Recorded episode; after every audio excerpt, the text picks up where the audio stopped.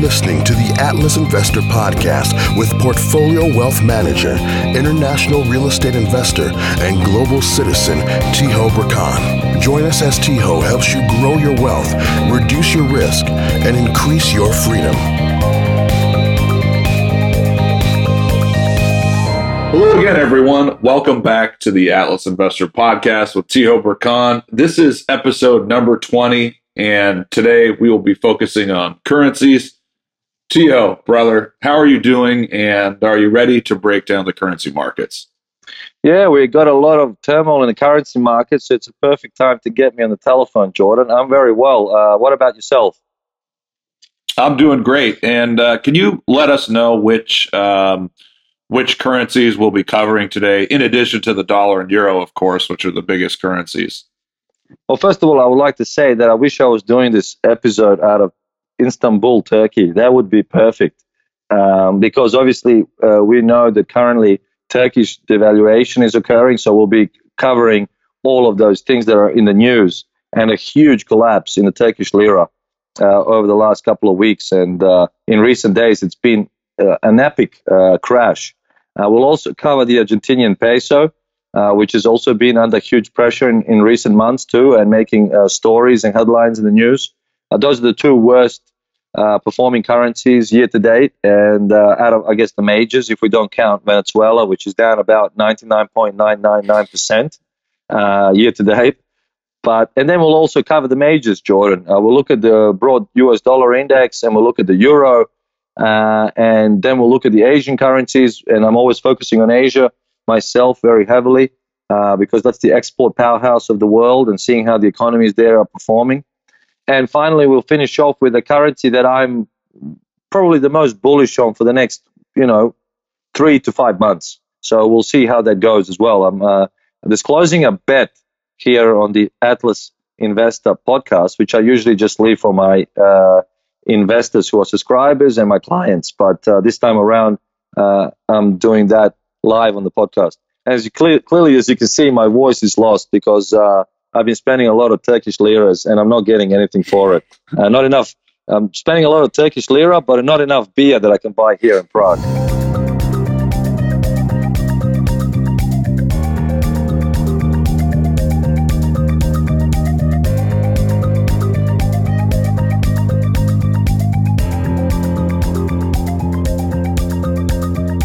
Okay, Tiho, that sounds good.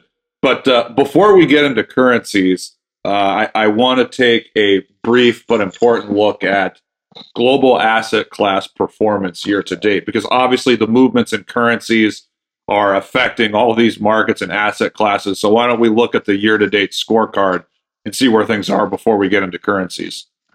Of course, and uh, we did finish half a year just recently. We're a little bit late here in August, but excuse us because it's European summer and everybody takes like a July and August off. So uh, I haven't been doing that. I've been very busy working, but that's why we're late with the year-to-date half-year performance. Um, for those watching on YouTube and also reading on the Atlas Investor website, uh, what you can see is we've got some very nice color codes. Everything that's green, it's kind of connected to the U S assets. So basically U S denominated assets, uh, U S centric assets. And on the other hand, almost everything that's red is international or emerging markets. So clearly this year it's a dollar story. And let's not forget last year's performance, Jordan. We had countries like Turkey, Austria, even Poland up fifty percent year to date. So that's when it was also a dollar story. When the dollar went down, those countries did terrific, and now there's some giveaway back.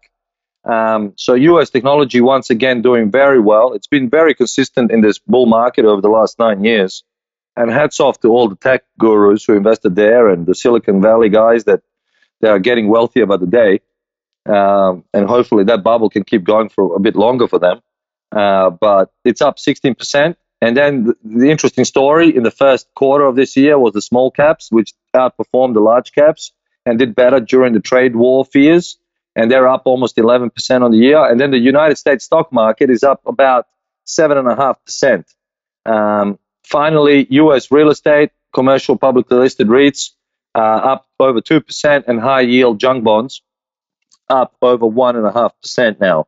Um, so from the U S perspective, those assets are doing pretty well. So a mixed sixty forty portfolio, depending on what kind of bonds you hold, you know, you'll be doing about four to five percent. And that's exactly where I'm sitting with my own performance for my clients. Um, unfortunately, I'm not overweight U S tech stocks, and uh, the recent fall in Facebook and other fangs uh, clearly has some investors worried, and they're very overextended. But you never know, they might keep rising higher. On the other side of the story, uh, we have Chinese stocks and emerging market stocks. Uh, they're down twenty-two percent and eleven percent respectively. So clearly a dollar story. And here in China, we've had uh, devaluation of the yuan recently, the R M B, which has fallen dramatically. And I think it's difficult to say whether there was a natural fall or whether there was a bit of an engineered fall uh, to ease up the trade tensions and the tariffs. So basically, as Donald Trump adds more and more tariffs on Chinese goods, they lower their currency and their goods become cheaper anyway. So even if you have a, a fifteen or a ten or a twenty percent tariff, uh, the currency is now down about ten percent or fifteen percent in some cases, depending on, I guess, which trading partner we're talking about. And, you know, Chinese are try trying to be very imaginative and very, very clever uh, fighting those tariffs. So uh, we definitely got a trade war going on. But in the short term, Uh, emerging market stocks uh, in general are suffering uh, because of the U S dollar rise. Uh, also, gold is down ten percent for the year, and in recent weeks, it's just been sinking like a rock. Uh, definitely a lot of bears on there now, and uh, we're potentially, with a reversal over the last couple of days, potentially we're looking at some kind of a rebound there.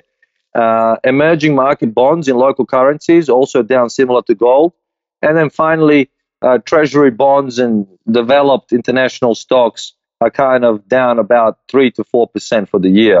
So generally speaking, Jordan, you had to be quite select in the macro space. You had to really lean towards the U S dollar.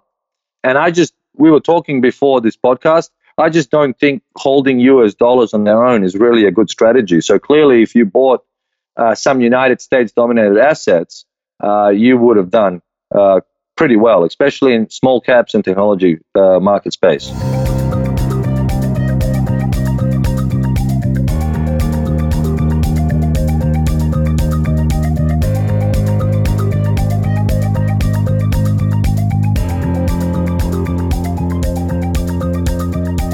Tiho, now we're going to cover what's going on with the dollar and euro, but Tiho, a lot of what is impacting this is coming from uh, smaller markets, smaller currencies. As you already mentioned, the lira, the Turkish lira, and the Argentinian peso. Uh, tell us what's going on here and how these things are impacting the major currencies. Well, the interesting thing is that we are focusing on two countries which have uh, external debt borrowed in foreign currencies, you know, particularly in U S dollars and euros. And their local currencies are weakening. So there's a mismatch between assets and liabilities. And this has happened before in two thousand eight for some countries, uh, like, for example, Hungarians in Budapest real estate. This is just one example. They were borrowing uh, loans in, in Switzerland where the Swiss franc was very weak. It was a funding currency. It's called a carry currency. So they will borrow mortgages in Switzerland. And it was all fine in two thousand six and seven until two thousand eight when the Swiss franc started to rally the other way because everybody was shorting it. And when the Swiss franc short squeeze started, uh, there was a mismatch between local uh, asset prices, which is like real estate uh, priced in Hungarian currency, uh, against the Swiss currency, which was appreciating in value. Um, and that when that mismatch happens, you usually have a lot of defaults and a lot of problems. And that's what we are having right now in Turkey and in Argentina. But, you know, these these countries don't make up a large space in the emerging market economies. So I think it's just a lot of noise. And uh, definitely if we look at Argentinian lira chart, it's a tremendous collapse, uh, very similar to the one in two thousand one. And if the history is uh, any guide, we're probably going to see a lower low in the Turkish lira. In other words, a higher high in the U S dollar. Um, and I'm, I'm still losing my voice here. But uh, what will end up happening is we are pretty close to the bottom, in my opinion. Uh, we've been weakening in the Turkish lira uh, for uh, I think, since two thousand eight, and it's just been sinking, sinking, sinking, and recently getting to the point of climax selling.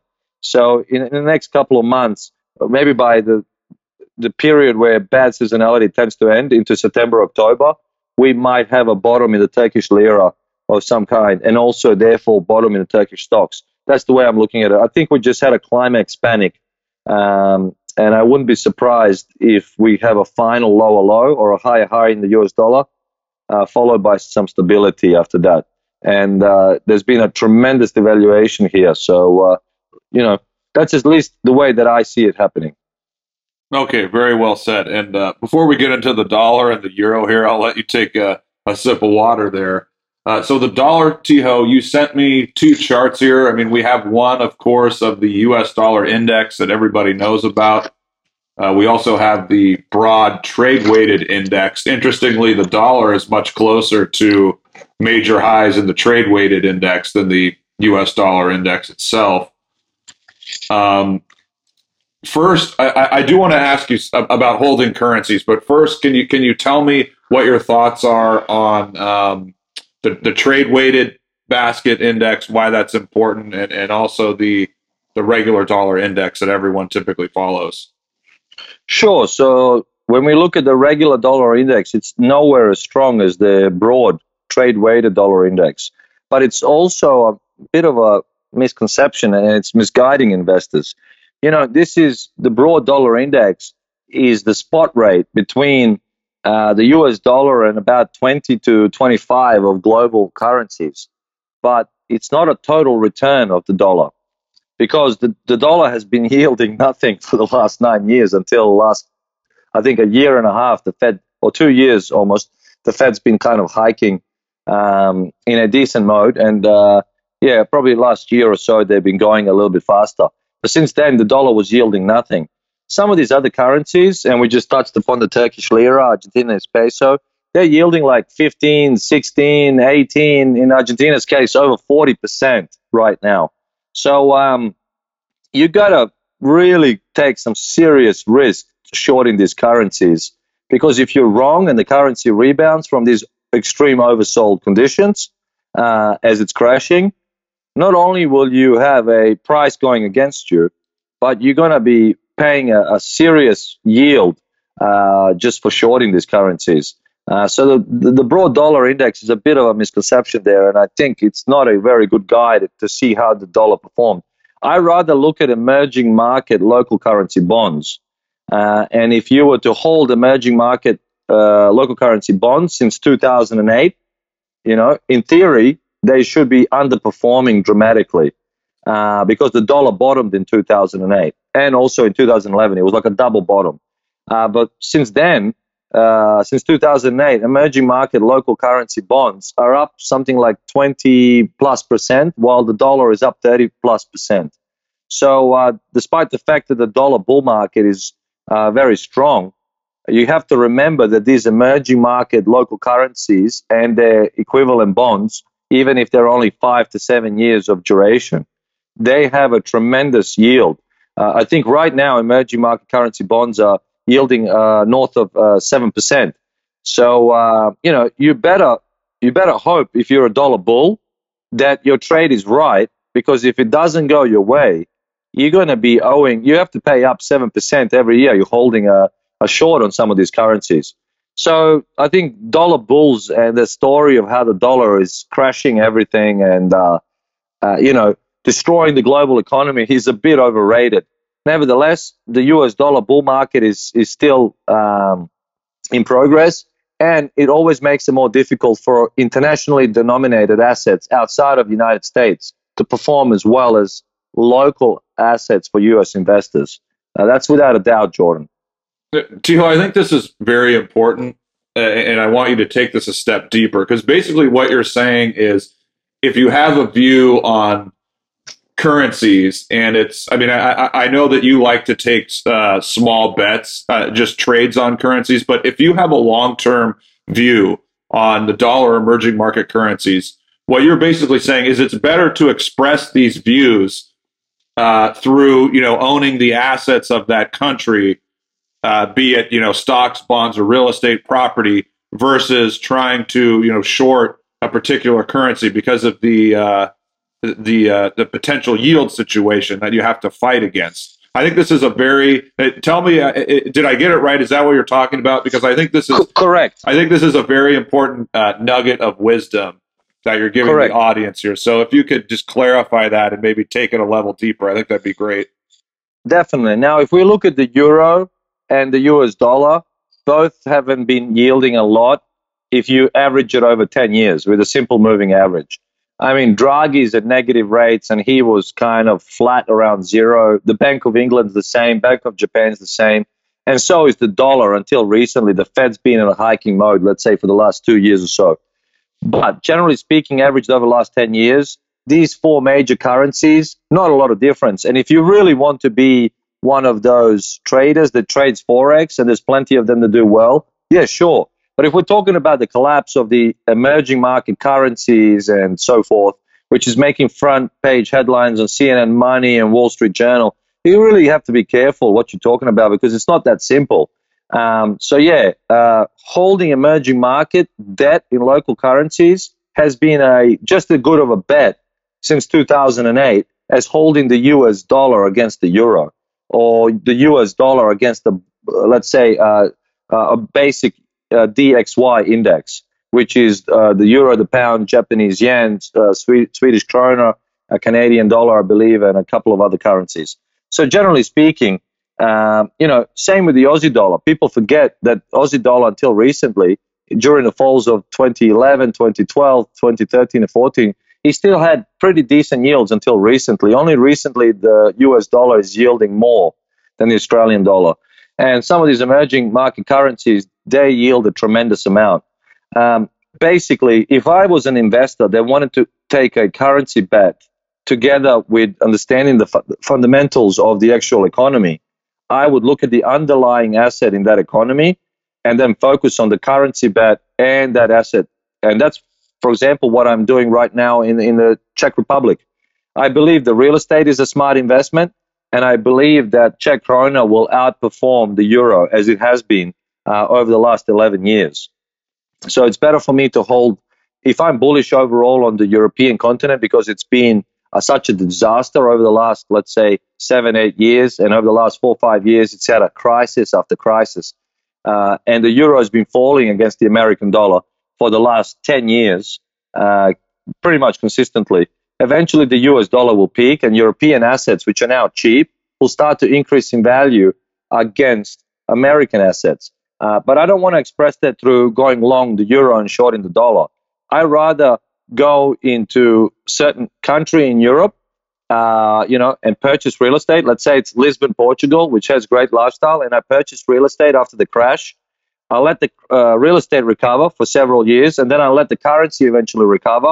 And when the currency is doing really well against the U S dollar, uh, as well as the real estate's recovered very well, as well as the real estate has been earning me some kind of rental yield in a total return fashion, then I could sell it all, convert it all into U S dollars, get a lot more dollars for it, and then, you know, fly over to Los Angeles and look to buy a mansion there and, and sell the one in Lisbon on, on the waterfront.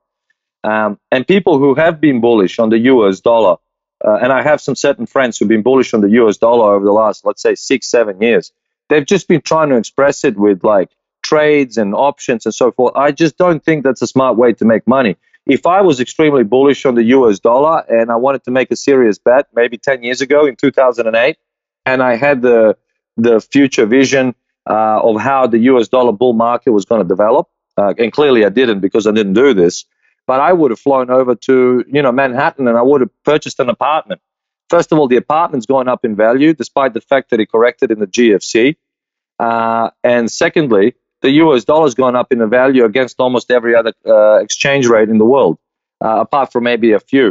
Um, so generally speaking, you would have done b- uh, well with both the asset, the currency, and plus, let's not forget the actual income-producing ability of that asset. You've been probably collecting at least some kind of rent if you were smart about investing. Um, you know, so ju- why just trade currencies? Why don't you buy income-producing assets uh, in those countries and make the currency bet at the same time? Uh, you know, and it's not easy to always buy real estate. So, like I said, sometimes you can just buy locally priced bonds or locally priced stocks. Uh, that's just as interesting. Right, and I'll just quickly, I'll just add, and if you if you if you're an investor and you don't yet have the means to travel and invest in real estate in these places like you do, you can just buy the you can just buy the you know bond E T Fs or the equity E T Fs of, of, of these countries and regions if they're available. Correct. Okay, Tiho. So uh, thank thank you so much for that. Uh, moving on. Uh, to, moving on to the, the shorter term, as far as the euro, euro and the dollar, uh, please tell us uh, what you think of the recent trends here, uh, if we're going to see some kind of a counter-trend move. And in your answer, maybe you can factor in the positioning and tell us uh, if that's giving you any insight into whether the recent moves are going to continue or we might see a counter-trend move here. Yeah, so positioning-wise, we've had a very big switch from Uh, dollar shorts to dollar longs. We've gone from about thirty billion U S dollars short by a cumulative uh, currency hedge fund position on the C O T report, which basically looks at the Aussie dollar, uh, British pound, Swiss franc, euro, uh, Japanese yen, uh, Mexican peso, and so forth. And that that's a pretty big rate of change there in a short amount of time. So basically the sentiment is very, very high on the U S dollar. Um, Every man and his dog is now talking about a perfect dollar storm, inverted commas. But where were these guys like in the first quarter of twenty eighteen when the dollar was like trying to bottom out and it looked pretty bad? Uh, obviously nowhere. And clearly these same guys missed all the gains that emerging markets made over the last two years since the bottom in twenty sixteen. And, uh, you know, now they're saying how emerging markets are collapsing and it's going to be another global recession and emerging markets are going to hell in the handbasket. But really, they're just down twenty percent after rallying like ninety percent over the last two years. So clearly, when something rallies ninety percent, it's overdue for some kind of a correction. And maybe it'll be bigger, but so far, it's just a normal correction. Let's not forget, these people come out of woodworks only when the market trends uh, appear to be moving in their direction. And their voice gets the loudest just near the time when they're, the trend that they favor is about to reverse. So, uh, so yeah, I think the dollar uh, is looking quite strong with the rebound right now. It's hard to say what the next move from here will be because it's quite overextended and overbought in the short term. Sentiment is very high and it's overdue for a correction. Let's see what kind of a correction that will be. If it's just a minor correction, clearly the dollar has some more upside to go, and the recent momentum in the dollar has been quite strong. On the other hand, if the correction is severe and we start reversing majority of the recent gains, we could be retesting that long-term trend line all the way back from uh, May two thousand eleven, where the U S dollar bull market really started. And if that's, if that's the case, uh, you know, the dollar could be weakening uh, in coming years. So it's important to watch how uh, the next few months will play out as the dollar takes a breather here. Um, yeah, for, for me, it's, uh, I don't like to favor either side when the market will actually tell me Uh, what will happen. So I tried to listen to the tape. Okay, very good. And uh, let, let's talk about the euro. I know it's it's in most most of the time it's basically the reverse of the dollar. But if you look at hedge fund positioning in the euro, it's still a little bit uh, positive, but barely positive. Um, I mean, do you, do you have a similar view on the euro, or are you a little bit more concerned about it? Yeah, well, I. I In the in, in the European continent, I favor the Czech koruna and the Swiss franc a lot more than the euro. Uh, in particular, the euro and the pound have been weakening since two thousand eight, let's say, or even to almost two thousand seven, but two thousand eight. So they've been going down for ten years. Eventually, this dollar bull market will end because, uh, and we're not sure if it's already ended, because both the pound and the euro haven't made a lower low yet. And the be- and the dollar bulls are getting really, really excited. Uh, but they could. There is no reason to think that the euro could not go below parity. There's no doubt about that. Uh, you know, there could be a perfect storm in Europe that really puts pressure on the economy. Uh, but I favor other currencies which have a little bit better fundamentals, in particular the Czech koruna. While the euro is declining, the Czech koruna is also declining against the U S dollar, but at a much smaller rate. And it recently failed to make a lower low like the euro. And clearly, the euro has the positioning uh, still favoring the bulls as they're getting shaken out. Uh, in the beginning of two thousand eighteen, we really had a lot of traders pile into euro. We had a record long uh, position in the euro. So everybody was expecting Draghi to end uh, you know, uh, the, the quantitative easing program and start tapering aggressively. And that wasn't to be. Um, you know, and he's still kind of favoring stimulus in, in the Eurozone economy. And that kind of favors me too, because as, the, as he keeps the interest rates low, the real estate here for us is doing really well, as we have some private uh, direct investment deals. Um, so like I always say, you got to understand how to play uh, the allocation game. You, you have to pick the right asset classes that are going to perform well, uh, and whether they are going to uh, you know, perform even if the currency is not moving in the right direction and so forth. So later on, you are still doing well, because income producing assets have a total return. Currencies are a bit of a, they, they kind of misguide investors, unless you're just a trader. Uh, generally speaking, I'm not too bullish on the euro, and I'm not too bearish on the euro either, because the euro has been declining for ten years, but there are much better currencies out there and much better assets in those currencies. Um, if the euro was to be cleaned up, where certain countries in the south were to be removed, the euro would be like the old Deutsche Mark, and it would be the new Swiss franc kind of a currency, I think, with a Scandinavian bloc included, and some of the Northern European countries like, that are very developed uh, and industrialized, such as Germany, uh, Netherlands, uh, and also if Czech koruna uh, was, I guess, part of this story too, and, and, and the Czech Republic, uh, which is an emerging market right now, was to be transferred into a developed market. And part of this ring uh, of these strong currencies, uh, I, I think the euro would smash the dollar, uh, hands down, despite the fact that the uh, You know, the Fed is tightening and whatever the story is going on, because Europe is only on a life support because of these su- South uh, countries such as Portugal, Italy, Greece, uh, Spain, Southern France, and, you know, Croatia, where I was born. These countries are an absolute disaster. Let's face it. Like, w- why do you need them in the currency block? Keep them in the trade block. But, uh, you know, if you want to have a strong currency, keep the core of the European currencies there, of the European countries there, and you'll see the currency be quite strong. Having said that, I also think people are making a big deal out of all this, because I think the Germans, they prefer a weak euro because they're an export powerhouse machine. And, uh, you know, uh, no wonder Trump is trying to put tariffs on them. They got a weak currency, and they got uh, less tariffs than the U. Uh, sorry, more tariffs than the U S. So, uh, you know, that, that's been the secret to their success over all these years, Jordan.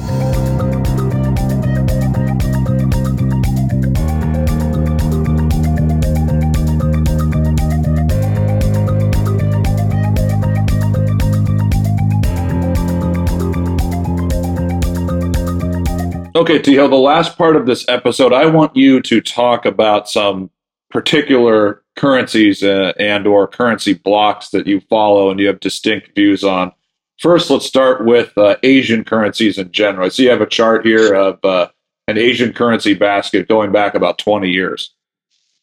Yeah, correct. So we we had a tremendous devaluation and, and during the Asian financial crisis in nineteen ninety-seven to nineteen ninety-eight. And then uh, we also considered G F C during two thousand eight there. And then recently we had uh, U S dollar bull market since two thousand eleven and the devaluation and collapse of Asian currencies. But as I said before, you know, people sit there and look at this chart and go, oh my God, the whole Asia must be falling apart, you know. But what this uh, currency chart doesn't include is the total return picture. Uh, and it's kind of misguiding investors. So I just want to let them know this is just the spot rate. But if you've been holding some of these Asian currencies, whether it's the Chinese yuan, it's yielding almost four and a half percent. Indonesian yields are much higher than that. And if you look at some of the other yields in the region, they're exceeding ten percent. Uh, so from that aspect, even, even Vietnamese currency is getting six and a half, uh, you know, so there's quite a lot of yield there. And what I would say is that be careful when you're just looking at the spot rate of the chart. Uh, the total return, the dollar hasn't done all that well. It, despite the fact that the dollar keeps increasing in value, these currencies are paying you a good return as well. By no means am I saying that these are great investments, but the dollar hasn't done that well. Um, I like to move forward to looking at the uh, hedge fund position in the Swiss franc. And this is one trade that uh, I'm looking at doing over the next few months. Uh, basically, we had a recent collapse in the euro, the pound, the Aussie dollar, the New Zealand dollar, and uh, several other currencies uh, in August uh, as we are doing this podcast. But one thing that's interesting is the Swiss franc failed to make a lower low. It bottomed in May of this year. And the hedge fund positioning on the Swiss franc is huge. It's pretty much record or close to record uh, amount of short bets. So this is a very, very rare uh, occasion when you see this many people bearish uh, and it's sitting right on support. So for a smart trader or a speculator, you have the ability to do a proper risk management and to go against the crowd just when you see that the price is not confirming uh, what the other currencies have been doing, which is a positive sign. And also as the dollar trend kind of comes to a pause and exhausts itself, and the sentiment becomes very, very bullish on the dollar. So I'm going to be taking a Swiss franc bet here, uh, and I'm going to put my stop loss below the May support, uh, which is sitting on the long-term trend line dating back to two thousand eight. And I'm hoping the Swiss franc can rebound here and go through a short squeeze, because we have almost six billion dollars worth of shorts in the Swiss franc, which is uh, one of the historically largest positions. So uh, we'll keep looking at this trade over the coming um, uh, months and see whether, uh, you know, it was a smart thing to do or not. Uh, the Swiss franc is in a long-term triangle, and eventually it's going to find the direction either up or down. But one thing I have to say is there's been a lot of talk of the U S dollar doing amazingly well since two thousand eight. Uh, the Swiss franc is still up since two thousand eight, so the dollar has done nothing. Uh, one can make a case that the dollar has made some progress against the Swiss franc since two thousand eleven, uh, and that was an overextended position. But even since two thousand twelve, the Swiss franc and the dollar are kind of flat, around parity. So Swiss franc, very strong currency. And when you compare the U S dollar, which everybody's raving on about right now, there are plenty of currencies where the U S dollar hasn't been able to make any headway. And that's despite Swiss uh, National Bank keeping interest rates negative. Uh, you know, there are plenty of countries that have stronger fundamentals than the United States, and it shows that the U S dollar is not that much of a good currency either. It's just the cleanest white shirt in, in a, you know, dirty laundry, so uh, full of brown stained shirts right now. But uh, yeah, there are a few other crisp white shirts uh, on there as well, and Switzerland is one of them, Jordan.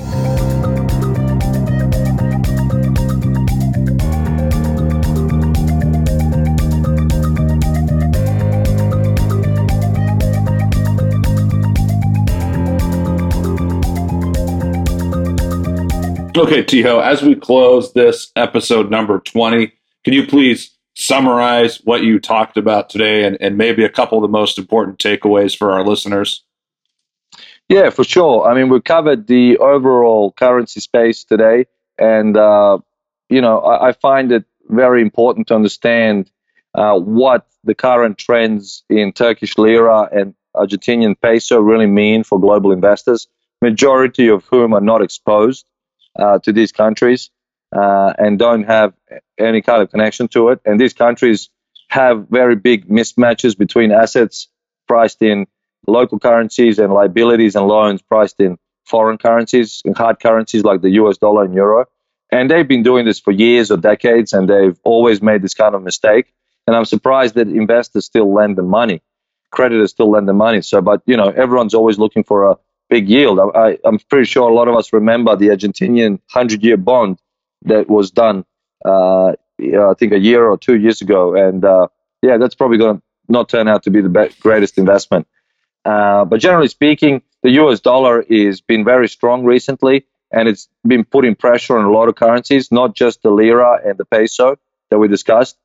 But having said that, a lot of these currencies around the world are having a large yield. So just because the dollar is rallying doesn't mean the dollar is doing all that fantastically well.